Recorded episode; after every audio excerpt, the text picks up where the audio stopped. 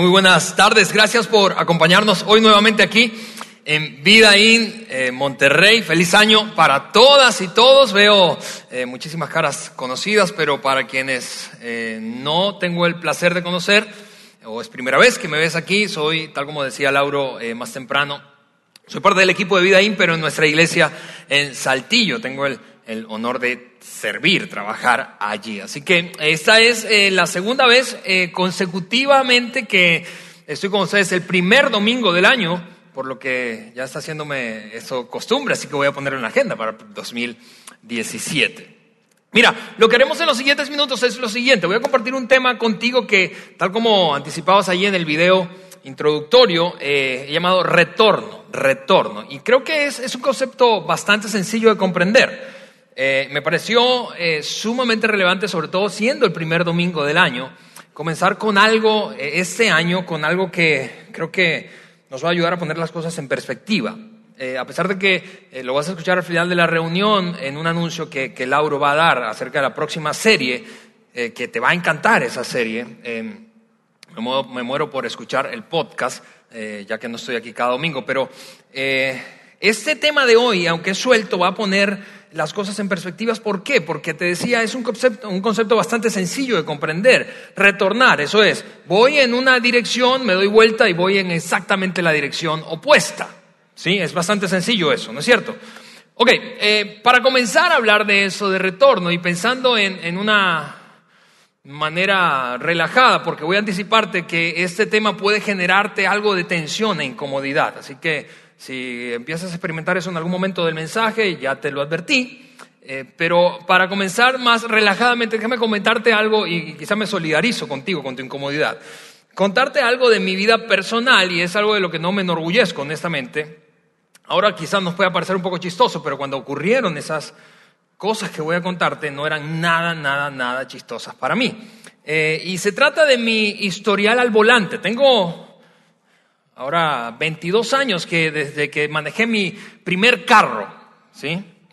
En 22 años yo he tenido 22 accidentes. Eh, este año todavía no tengo el primero. Si alguien quiere prestarme su vehículo, estoy a su orden. No tengo mi primer accidente todavía este año, apenas es 3 de enero, pero ya tuve mi primera infracción. Fue hoy cuando venía rumbo a la iglesia de ese saltillo. Casi me quitan mi, camioneta, los, nuestros amigos los policías de tránsito haciendo su deber, porque no traía una documentación que debía traer conmigo. Pero eh, en ese, esto va a ser una especie de confesión pública, ¿está bien? No le digas a nadie. En ese historial al volante, yo no, yo no puedo contarte los 22 por un asunto de tiempo, además no vine a hablarte de, de mí, sino compartir algo eh, de la Biblia un poco, pero eh, déjame contarte algunas cosas que fueron de las más eh, quizá resaltantes que me pasaron cuando he estado manejando en dos países. Muchos de ustedes saben que soy venezolano. Ya, me, ya he tenido accidentes en México. Aquí ya tuve una pérdida total en un carro que tenía hace un par de años. Eh, me pasé un alto y luego de pasarme el alto, un carro me golpeó y me lanzó contra un poste que estaba en el camellón central de ese bulevar mis hijos iban allí, no, gracias a Dios no nos pasó nada, pero el carro quedó pérdida total, inservible.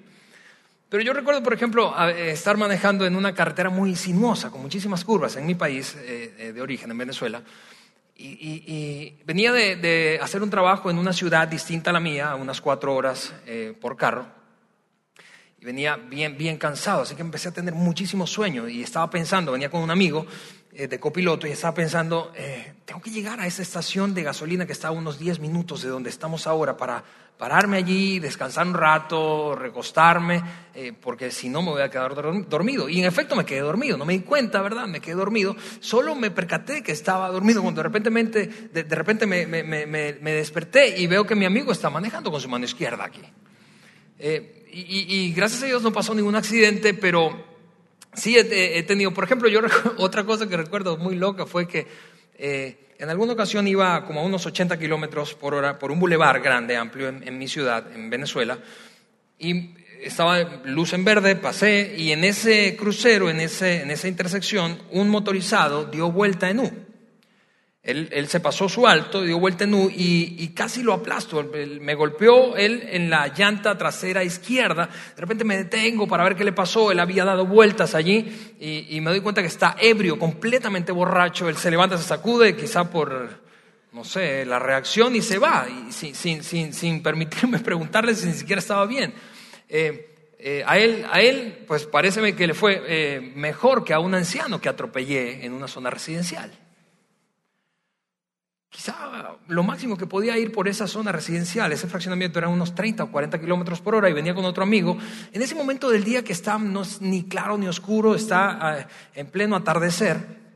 Yo tenía antes problemas de visión eh, me operaron de, la miopía y, recuerdo que mi amigo me gritó de repente, detente que vas a golpear a ese. Y pisé el freno, pero ya no me dio chance y golpeé a ese señor de unos 70 años y voló unos 3 metros más adelante con la suerte de que lo único que le pasó fue que se fracturó su dedo meñique. No sé de qué manera, pero la turba de gente alrededor de mí en el vecindario me querían linchar por haber atropellado a ese hombre. Así que gente que tiene más de 60, tengan cuidado conmigo por ahí.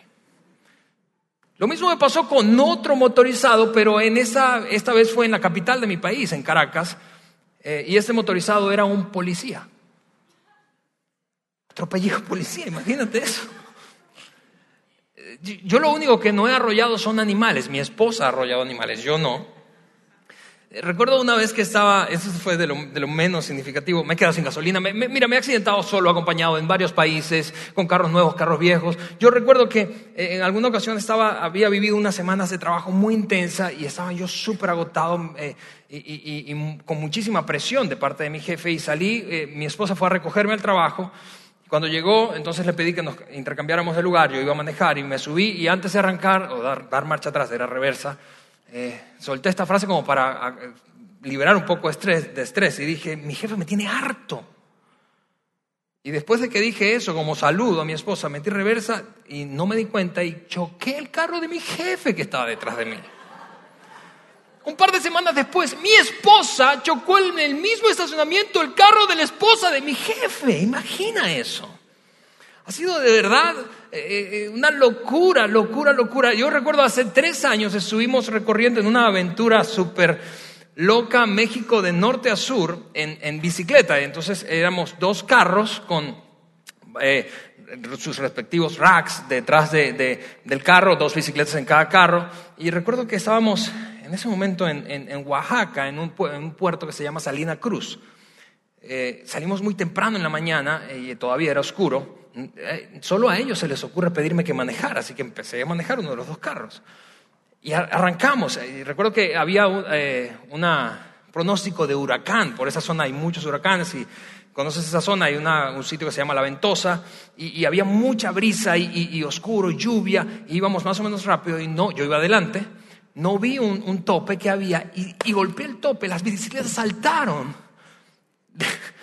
Si la próxima vez que veas a Juan Beriken, que es el fundador de esta iglesia, las dos iglesias que tenemos, eh, pregúntale, le dañé una bicicleta que le costó mil dólares.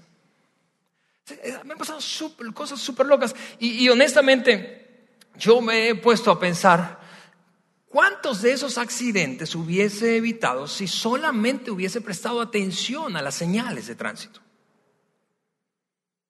Velocidad máxima 110 kilómetros, enciende las luces. Eh, el semáforo es en rojo, no avances. Aquí no puedes dar vuelta en U, aquí sí puedes dar vuelta en U. En fin, ¿cuántas de esas, de esos accidentes hubiese evitado si solamente hubiese prestado atención a las señales de tránsito que me anticipaban que venía una, o probablemente una zona peligrosa o que me, me anticipaban precisamente para evitar entrar en una zona peligrosa? Porque, mira, cambiando de tema, ya no hablando de mi historial negro al volante, Vamos, ¿quién de nosotros no ha atravesado zonas peligrosas en cualquier área de su vida? ¿Quién de nosotros no se ha metido en problemas por precisamente lo mismo que yo al volante, no prestar atención a alguna señal? ¿Quién de nosotros no ha llegado al punto de decir, a ver, ¿cómo me metí en esto? Solo si hubiésemos prestado atención a las señales, y yo estoy seguro que Tú, y yo, mira, hablando de nuevo de, mi historial al volante, tú y yo no conocemos absolutamente todo el significado de todas las señales de tránsito, pero sí conocemos el de esta señal de tránsito, que es retornar, dar vuelta en U. Tú y yo sabemos qué significa eso. Tú y yo sabemos, es, es sumamente simple. Voy en una dirección y me detengo y me doy vuelta en la dirección opuesta. ¿Cómo se vería tu vida y la mía si solo hubiésemos prestado atención en alguna que otra ocasión a esa señal? ¿Cómo se vería? Íbamos en una dirección y no nos convenía, o era equivocada, lo sospechábamos, alguien nos, lo, lo había dicho, o sencillamente teníamos dudas al respecto. Nos detuvimos y giramos en la dirección contraria. ¿Cómo se vería nuestra vida si hubiésemos prestado atención a esa señal? ¿Cómo se vería tu vida? Y es una pregunta interesante que me permite solamente hacer una transición al tema que quiero compartir hoy, que he llamado retorno, te repito, o vuelta en U, como te guste más. ¿Cómo se vería tu vida si hubiésemos retornado? Eh, eh, creo que este, este tema, para iniciar el año, creo que pone las cosas en perspectivas, porque probablemente muchos de nuestros mayores arrepentimientos no los tendríamos hoy. Si solo prestamos atención a esa señal, necesito detenerme y dar vuelta en U, porque voy en, el camino incorrecto, voy en un camino que no me conviene.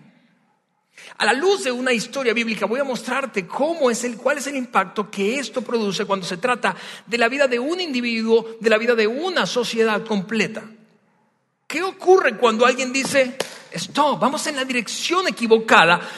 Y necesitamos reconocerlo. Y es el primer paso y es lo que quiero que recuerdes hoy. Ya voy a soltarte una frase en un momento que quiero que recuerdes. Y si olvidas todo lo demás y recuerdas esta frase, valió la pena que vinieras hoy, en ese día que pudiste haberte quedado durmiendo en tu casa, tomando chocolate caliente con ese frío riquísimo que hace. ¿Qué pasó en esta historia cuando un hombre, un hombre y luego un país se detuvo, pisó el freno y dijo, no vamos a continuar en esa dirección, porque esa dirección nos, nos está llevando a la destrucción, a la autodestrucción, es caótico, es anárquico lo que estamos viviendo, así que hay que detenerse, virar e ir de vuelta en la dirección opuesta. Lo primero, no sé si te parece tan lógico como a mí, pero lo primero que debe ocurrir cuando tú y yo pretendemos dar vuelta en U, retornar, es reconocer que estamos en la dirección equivocada. Parece eso demasiado simple, parece eso demasiado obvio cuando se trata de manejar, de conducir un carro, pero no resulta tan sencillo cuando se trata de nuestra propia vida en otras áreas. ¿No te parece tal como a mí que los últimos en darnos cuenta que necesitamos dar vuelta en U somos nosotros mismos? Es decir, quien está alrededor de ti puede, puede anticipar, ah, si sigues por ese camino te va mal. ¿No, te ha pasado eso? Tú estás viendo la vida de una persona y piensas, si sigue haciendo eso, creo que se va a meter en problemas. ¿No te ha pasado que ves un matrimonio y dices, si siguen tratándose de esa manera, no van a llegar muy lejos? Si siguen permitiéndose esos comportamientos, no van a tener éxito como familia. Si siguen haciendo eso con sus hijos, la vida les va a pasar factura en el futuro. Es tan fácil ver cómo alguien más va en una dirección equivocada, en una dirección inconveniente, en una dirección poco sabia, pero es tan difícil hacerlo cuando se trata de nosotros mismos. Bien, lo que quiero hacer con, con ustedes hoy es, es mostrarte que la primera actitud, lo primero, lo indispensable para poder retornar hacia la dirección correcta es reconocer que vamos en la dirección equivocada. Yo sé, te repito que parece demasiado obvio, pero es fundamental y al mismo tiempo es incómodo. Y aquí es donde te anticipo, te anticipaba que se va a poner incómoda la conversación. ¿Por qué? Porque reconocer que voy en la dirección equivocada es algo vergonzoso a veces, ¿no te parece? Es decir, es reconocer que le he hecho daño a alguien, que tomó una decisión que no me convino y que no solo me perjudicó a mí, sino que perjudicó a otros. Eso es vergonzoso, es incómodo, es, incluso a veces deja la sensación como de humillación, ¿verdad? Nos vemos como débiles y, es mucho más sencillo, es mucho más conveniente fingir, argumentar, justificarnos, echarle la culpa a otro, que reconocer, voy en la dirección equivocada. Pero este, y déjame decirte un secreto, sobre todo para, para ti que no creciste en un contexto de iglesia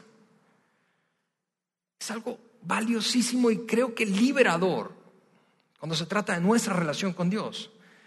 Dios jamás esperó de ti ni de mí perfección. Es decir, ser intachables moralmente, ser, ser, ser santos, inmaculados, no fallar. Dios nunca esperó eso de nosotros, pero lo que siempre esperó fue transparencia. Déjame decírtelo de nuevo, Dios no espera de ti perfección, pero sí espera transparencia. Y ahora voy a decirte algo a ti que creciste en un ambiente de iglesia, sobre, todo de iglesia cristiana. respecto a la, la que probablemente una de las historias bíblicas más conocidas por gente que ni siquiera nunca leyó la Biblia incluso, y es la de Adán y Eva. El asunto con Adán y Eva, después de desobedecer o pecar o dejar de confiar en Dios, fue, en el fondo, ¿cuál? No que fueron imperfectos, sino que se ocultaron. Es que después de regarla no fueron capaces de decir, ¿sabes qué yo? Si es cierto, yo la regué. Sino que fueron y se ocultaron pretendiendo que nada había pasado, así que no fueron transparentes. Dios nunca esperó perfección, pero sí honestidad, sí transparencia. Lo primero, vuelvo a decirte, para retornar, y cuando digo retornar, déjame eh, ampliar el comentario, retornar a Dios o retornar de un camino equivocado al camino correcto. Vamos, retornar de un camino equivocado al camino correcto es retornar a Dios. Inicia con el reconocimiento de que voy en la dirección equivocada y que ese reconocimiento es incómodo, es humillante a veces, es vergonzoso. Vamos, todos tenemos cosas de las cuales nos arrepentimos e incluso no queremos hablar, evitamos el tema.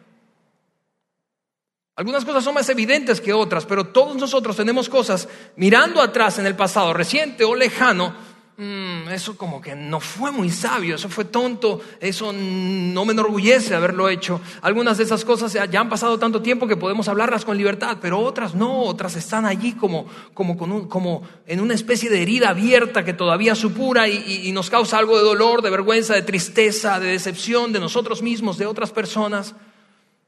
Lo primero, vuelvo a decir, para retornar es la transparencia, porque Dios no espera de ti ni de mí perfección, sino transparencia. Y la transparencia, de nuevo, es incómoda. Te, mostraré a través de, una, de, dos pasajes bíblicos diferentes, pero de, de una historia en particular. El impacto que tiene la transparencia cuando se trata de lo personal y lo colectivo. Y déjame darte un poco de contexto antes de leer el primer pasaje que quiero mostrarte, que está en el primer gran segmento de la Biblia, el Antiguo Testamento, es la historia de un hombre que en el momento en el que voy a leer esto, era el hombre más cercano al hombre más poderoso del planeta, ¿sí? en términos económicos, políticos, sociales. Era el hombre más cercano, vuelvo a decir, al hombre más poderoso del planeta. El gran emperador de Persia, llamado Artajerjes, era el hombre más poderoso en ese momento del mundo conocido. Y la persona más cercana a él era este hombre que voy a mostrarte y llamado Nehemías. Nehemías, eh, un poco para darte contexto, eh, siendo esa persona más cercana, de mayor confianza al rey, al emperador, eh, recibió una noticia. Él era judío, su nacionalidad era judía, pero trabajaba en ese momento para el imperio persa. Hacía años que trabajaba para el imperio persa, pero se enteró, escuchó una noticia y la noticia era, básicamente decía que su ciudad natal, Jerusalén, la capital de su país, estaba en ruinas, había sido atacada una y otra vez, los muros que la protegían habían sido derribados, la ciudad era un caos, todo era anarquía y eso le causó un profundo dolor. Ahora, típicamente, y mira, hacía, te repito, años que no estaba él ahí en, en su país natal, en su ciudad natal.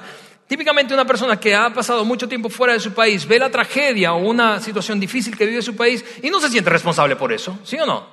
Si tú me preguntas a mí, ¿tú te sientes responsable por lo que está pasando en Venezuela desde hace 15 años? Yo no. Es culpa de Chávez. Es culpa del gobierno actual. Y si, yo te preguntara a ti, ¿tú te sientes responsable porque México está arranqueado entre uno de los 10 países más corruptos del planeta? Tú me dirías, no, es culpa de la clase política. Es culpa de los carteles, es culpa de los gremios, es culpa, es culpa, es culpa de, de, esa, de esa mafia politiquera que hay en este país. Pero diferente a tu reacción natural y a, mí, a la mía, este hombre escuchó lo que estaba pasando en su país, en el que no vivía desde hacía años, y la reacción primera que tuvo fue correr a su recámara, estando a solas, y esto lo escribió él mismo en su autobiografía, estando a solas se tiró al piso a llorar, sintiendo muchísimo dolor y pesar por la condición de su país, y esto fue lo que dijo en una oración Seguramente una oración escueta, ¿verdad? En medio de gemidos. Y mira lo que quiero mostrarte, lo que le dijo él a Dios en ese momento de intimidad. Escucha mi oración, mírame y verás que oro día y noche por tu pueblo Israel. Confieso que hemos pecado contra ti. Es cierto, incluso mi propia familia y yo hemos pecado. Hemos pecado terriblemente al no haber obedecido los mandatos, los decretos y las ordenanzas que nos diste por medio de tu siervo Moisés. En otras palabras, el hombre estaba asumiendo una responsabilidad que no era completamente suya. Pero al mismo tiempo se sintió obligado a ser transparente. No echarle como de costumbre la culpa al sexenio anterior, al sexenio que viene, al otro partido político, al líder que estuvo antes de mí, al gremio que me representa, al empleador para el que trabajo, al gremio que me hace oposición, al sindicato que me hace oposición. No le echó la culpa a su cónyuge, no le echó la culpa a sus hijos, no le echó la culpa a nadie. Dijo, yo estoy aquí, necesito hacer lo primero que debo hacer es ser transparente. Ahora, una cosa es ser transparente a solas, ¿no te parece? Y abrir el corazón y, humillarnos, de alguna manera sentir vergüenza e incomodidad delante de Dios. Es Dios y tú, Dios y yo, nadie más. Pero una cosa diferente es hacer un acto público, ¿no te parece? Y reconocer nuestras fallas delante de otros. Bueno, lo que ocurrió con Nehemías no se compara a lo que ocurrió algún par de meses después, cuando todo el pueblo de ese país se juntó en una especie de zócalo, imagina el DF, o aquí en la Macroplaza de Monterrey para reconocer públicamente su embarrada, que la habían regado.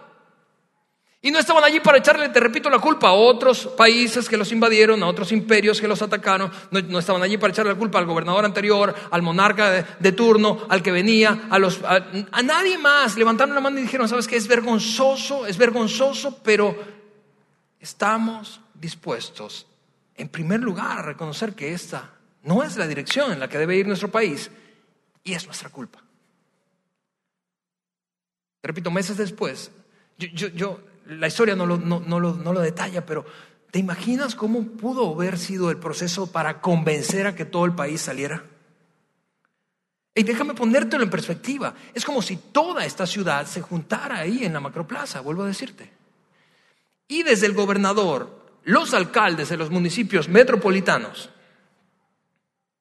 todos sus secretarios de gobierno, todos los líderes de la industria privada, y, de allí en adelante absolutamente toda la ciudad se detuviera ahí y dijera en un acto público durante seis horas, y en vez de escuchar un informe de gobierno, de resultados de gobierno durante ocho horas, todo el mundo se detuviera allí únicamente a decir, no lo hemos hecho bien. Yo no sé si tú puedes dimensionar el impacto que eso tendría. Pero quiero mostrarte lo que ocurrió, literalmente. Y, eso es lo que pasa, escúchame, cuando una persona en privado, porque todo comienza con un individuo, cuando una persona en privado es capaz de reconocer que no va en la dirección correcta, de tenerse y ser transparente y no fingir que es perfecto, no, no, comportarse convenientemente, no hacer lo que mejor le, le conviene, no justificarse, no echarle la culpa a otro, no argumentar, no racionalizar la situación, sino decir, ¿sabes qué? No estoy bien y debo reconocerlo.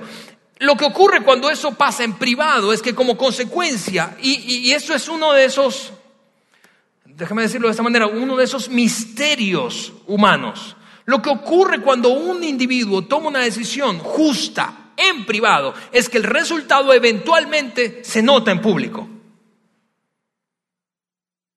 Léelo conmigo en la pantalla. El día 31 de octubre fue el día que ocurrió eso. El pueblo volvió a reunirse en asamblea para confesar sus propios pecados y los pecados de sus antepasados. Permanecieron de pie en el mismo lugar durante tres horas mientras se les leía en voz alta el libro de la ley del Señor. Luego confesaron sus pecados y adoraron al Señor su Dios durante tres horas más. ¿Cuál fue? ¿Cuál es el propósito de esta reunión? Que todos digamos, es mi culpa. Imagina eso. ¿Cuál fue el propósito de esa reunión? Que todos nos humillemos delante de Dios en público y digamos, no te voy a echar más la culpa a ti y a ti, ni a ti, ni a ti, ni a ti, sino que yo voy a asumir la completa responsabilidad por la condición en la que se encuentra el país. ¿Te imaginas eso? Déjame, déjame dimensionarlo de maneras distintas. Piensa, piensa conmigo por un momento esto, padres que están aquí, padres. Imagina que tus hijos, adolescentes o adultos ya, viviendo contigo o no, llegaran un día y te dijeran, ¿sabes qué, papá, mamá? Por años pensé que todos mis rollos eran culpa tuya. Pero ahora me di cuenta que yo soy responsable completamente de mi comportamiento. Y quiero pedirte perdón. Hijos que están aquí, imagina que tus padres se acercaran un día y te dijeran algo como, ¿sabes qué? Hijo, tus errores son los míos. Piensa qué pasaría en este país si en vez de, de ver manifestaciones en Guerrero o Oaxaca o Chiapas de maestros, amo los maestros si están aquí, o si me estás escuchando en el podcast, pero en vez de juntarse para hacer manifestaciones públicas en contra de una reforma que no conozco el detalle, está bien y seguramente es imperfecta, pero en vez de hacer eso, se pararan en el zócalo de cada ciudad o en cada plaza importante conocida de esa ciudad para decir algo como, el sistema educativo de este país es lo que es, no por el gobierno. El sistema educativo de este país es lo que es. Estamos en, un lugar que no queremos estar en términos de ranking mundial de calidad educativa por nuestra culpa. Imagina si eso mismo hicieron los padres. Imagina si eso lo hicieran los estudiantes. Si en vez de tener el comportamiento mediocre de sencillamente echar la culpa a otro, dijeran algo como, es mi responsabilidad la condición en la que se encuentra la educación de este país. Imagina que eso pasara en el jardín de los pinos y se llenara el bosque y el castillo de Chapultepec con miles y miles de personas, comenzando por el presidente de turno y los anteriores y los que vienen, para reconocer, el país es lo que es, no por culpa del otro partido político que no me deja gobernar, es por mí. El país es lo que es, y dijeron los congresistas, no porque el Ejecutivo va en una dirección y el Legislativo en otra, no porque no podemos tener acuerdos, sino por mí. Imagina el impacto que tiene el arrepentimiento público, el reconocimiento de que no estoy en la dirección correcta.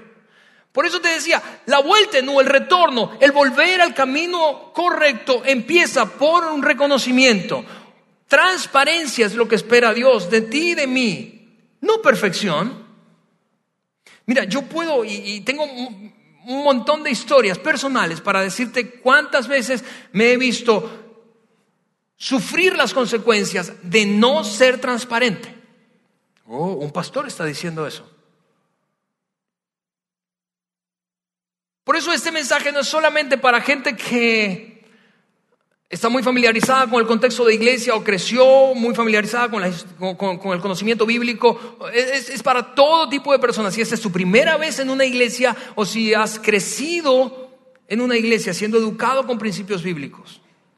Es para todos, porque eso es lo que pasa cuando tú y yo no somos transparentes. Cuando no somos transparentes, tal como Adán y Eva y tal como cada persona que no ha sido transparente a lo largo de toda la historia humana, cuando no somos transparentes, eso es lo que ocurre. E intentamos guardar secretos. Y el que guarda secretos con Dios se mantiene distante de Dios. Es un asunto demasiado obvio, es una dinámica relacional que funciona en cualquier tipo de relación, incluso en nuestra relación con Dios. Cuando guardo secretos en una relación, me distancio de esa relación, ¿sí o no?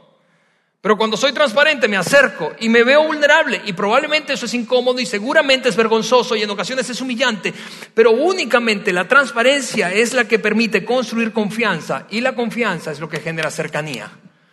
Lo mismo pasa en nuestra relación con Dios. Mira, voy a contarte algo que no es tan gracioso como lo de mis locuras al volante. Hace seis años, yo, tuve que retornar obligatoriamente. Y particularmente en una postura orgullosa que tenía y específicamente en mi relación con la mamá de mi esposa, con mi suegra. Suegras que están aquí, las bendigo, tengo una excelente relación con mi suegra ahora. Pero en ese entonces no. Y tengo que decirte eso con vergüenza, pero quiero compartirlo contigo porque porque me parece que ilustra bien lo que pasa cuando no somos o no estamos dispuestos a sufrir la incomodidad de la transparencia.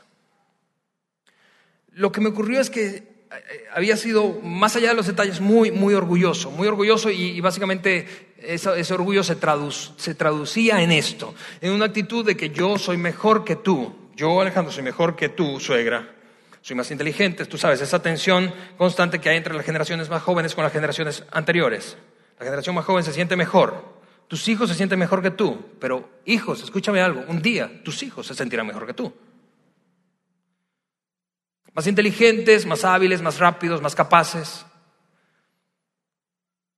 Pero eso es un asunto y el otro es manifestarlo abiertamente. En alguna conversación que tuve con ella, le dije algunas cosas que la ofendieron mucho. No fui grosero ni mucho menos, pero fui muy duro y fui y mantuve una postura orgullosa de que yo tengo la razón y usted está equivocada, señora.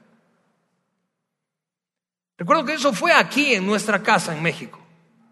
Había ella venido a visitarnos para el nacimiento de nuestra segunda hija para ayudar a Eliana, para ayudarnos en esa transición de un segundo hijo y que Eliana pudiera adaptarse siendo una mamá trabajadora, en fin, había invertido de su dinero, de su tiempo para venir a pasar unos días con nosotros. Y en algún momento de esos días le dije, o mostré esa postura orgullosa de que yo tengo razón y usted está equivocada. Ella, tras terminar la conversación, de escucharme, ella me dijo, muy bien Alejandro, gracias por decirme eso.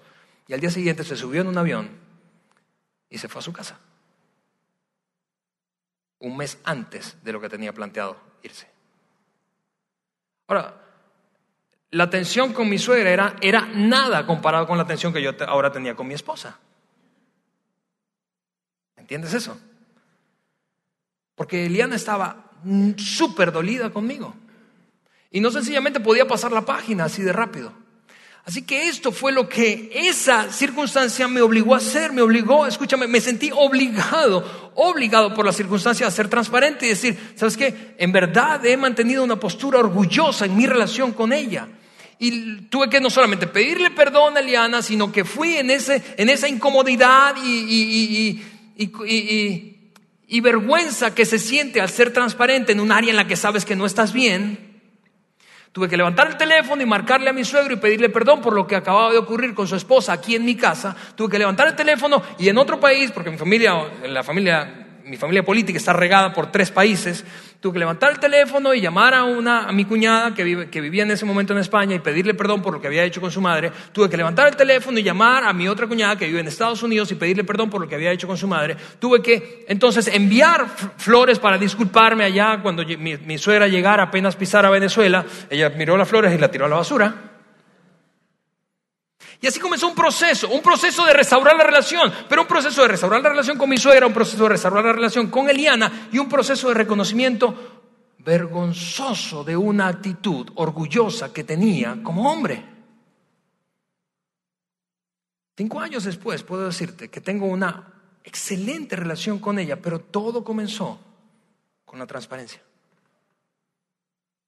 con el reconocimiento de que no estaba bien y vamos, déjame hacer una pausa aquí porque yo sé que tengo una audiencia heterogénea, incluso escuchándome por el podcast. Es decir, gente que creció, te repito, en un contexto de iglesia, que sabe mucho o fue criado con principios bíblicos, gente que nunca o nada que ver, o más bien fue de tradición y, se considera cristiano o católico por, sencillamente porque sus padres así lo formaron, o gente que jamás, que incluso se considera atea o escéptica. Déjame hacer este paréntesis, porque cuando yo digo tras leer ese par de versículos, que uno anda en un mal camino, o tal como lo describía ese pasaje, en pecado, tú y yo, no importa, te repito, cuál sea el trasfondo religioso que tengamos, tú y yo tenemos una conciencia innata de lo que es moralmente correcto y moralmente incorrecto. No hace falta que, que yo te diga, que explique que es pecado. ¿No es cierto? Quizá esa, palabra se, oye bien en una iglesia, pero vamos, fuera de la iglesia, tú y yo tenemos una conciencia de lo que es bueno y lo que es malo, lo que es moralmente correcto, moralmente incorrecto, espiritualmente correcto, espiritualmente incorrecto. Tú y yo tenemos esa conciencia, fuimos, nacimos con eso. Nuestros hijos lo saben, desde muy chicos nuestros hijos saben qué es bueno y qué es malo. No hace falta tanto que tú le expliques. ¿No es verdad? Así que cuando yo te digo es el reconocimiento de que estoy en el camino incorrecto, vamos, tú sabes eso, no necesitamos entrar en un dilema eh, semántico de qué significa pecado. Tú y yo tenemos una conciencia de lo bueno y lo malo. Y, aunque hay algunas personas que pueden pensar, bueno, eso es relativo, qué es bueno y qué es malo. Mira, más allá de las excepciones que pueda llevar esa, esa conversación, lo que es bueno es bueno y lo que es malo es malo. Cuando hablo de transparencia es reconocer, estoy en un, en un mal camino, en un camino que no me conviene, en un camino que me está haciendo daño a mí, que está haciéndole daño a otros, me detengo y reconozco sin echarle la culpa a nadie, sin racionalizar, sin argumentar, sin justificarme, sin tomar el camino que es más conveniente y digo, no estoy bien, por vergonzoso que sea, por incómodo que resulte, no estoy bien. Ese es el primer paso para meterme en el camino correcto. Y déjeme decirte esto que va a ser todavía más incómodo. Por eso vengo solamente una vez al año. Algunos de ustedes en este momento están flirteando con un camino incorrecto. Algunos de ustedes han estado lidiando, no flirteando, no coqueteando con un camino incorrecto, están metidos de lleno en un camino que saben que no les conviene.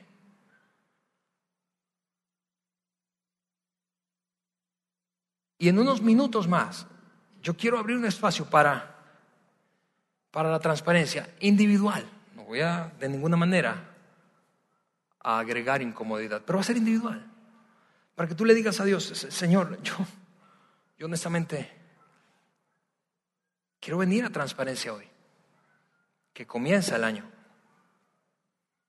Pero antes de eso quiero mostrarte los beneficios de ser transparente, porque puede puede que el costo sea demasiado alto, ¿no te parece? Puede que el costo de ser transparente, puede que el costo de abrir el corazón, tú sabes, la vergüenza, las consecuencias que trae la transparencia, puede que sean demasiado altas. Así que tú, naturalmente, y lo entiendo, tú y yo queremos ver cuál es el beneficio.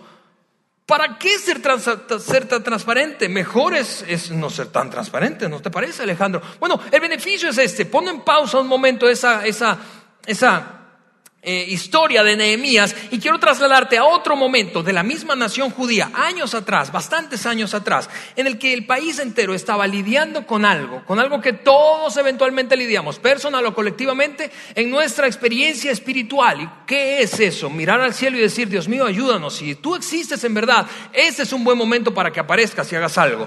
Todos llegamos a, esa, a ese momento en nuestra vida, incluso los escépticos, todos todos llegamos a un punto en donde decimos, sabes que ya yo no puedo, está tan complicada la cosa que necesito la intervención de, Dios si es que Dios existe. Bueno, en ese momento se encontraba el pueblo judío, te repito, años atrás de esa historia de Nehemías, y empezó a pedirle a Dios, Dios mío, ayúdanos, ayúdanos, ayúdanos, estamos viviendo un tiempo muy duro, muy difícil, bendícenos, bendícenos, bendícenos, y de alguna manera, no me preguntes qué, es probablemente tema de otra predicación de alguna manera, el relato bíblico dice que Dios respondió a esa oración. Y esto fue lo que Dios respondió. Es un pasaje súper conocido por los que crecimos en la iglesia.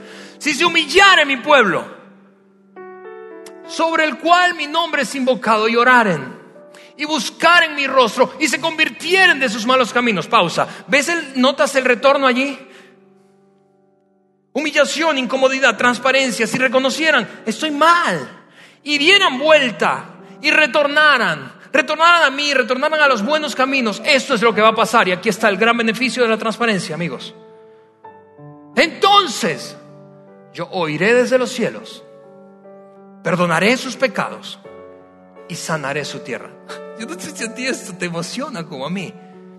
Pero ese es el beneficio de la transparencia. Es incómodo, es costoso, es vergonzoso a veces, pero aquí está el beneficio que es mucho mayor. Contar con el oído de Dios, contar con el perdón de Dios y contar con la bendición de Dios. Porque cuando dice, entonces yo oiré desde los cielos, tú podrás contar con el oído de Dios. En otras palabras, cuando ores, Dios va a responder. Y perdonaré sus pecados. En otras palabras, de nuevo, no espero de ti transparencia. Perdón, no espero de ti perfección, solo transparencia te perdonaré. Una y otra vez, mil veces te perdonaré. Y sanaré su tierra. En otras palabras, haré que lo que emprendas prospere. Imagina esto, por favor. Hace unas un par de meses, Lauro y yo estuvimos en un encuentro con fue un privilegio que tuvimos un encuentro con, gente de varios continentes para hablar de las generaciones, nuevas generaciones de líderes. Escuchamos gente de Asia, de Singapur, una sociedad súper avanzada, escuchamos gente de Egipto en medio de, de esa transición de la, de la dictadura a la democracia, escuchamos gente de Etiopía, de África, escuchamos gente de Brasil, estamos nosotros representando México y un poco de América Latina, y estaban gente de Estados Unidos. Y, y, y fue vergonzoso, honestamente, para nosotros, y quiero decirte para nosotros, porque este es mi país, fue vergonzoso mostrar una estadística de Naciones Unidas respecto a México. ¿Sabes qué decía esa estadística? Que este es uno de los 10 países más corruptos del planeta. Al mismo tiempo y contradictoriamente, este es uno de los 15 países más felices del mundo. Y bromeábamos un poco, Lauro y yo, con ellos allí escuchándonos. Somos corruptos pero felices.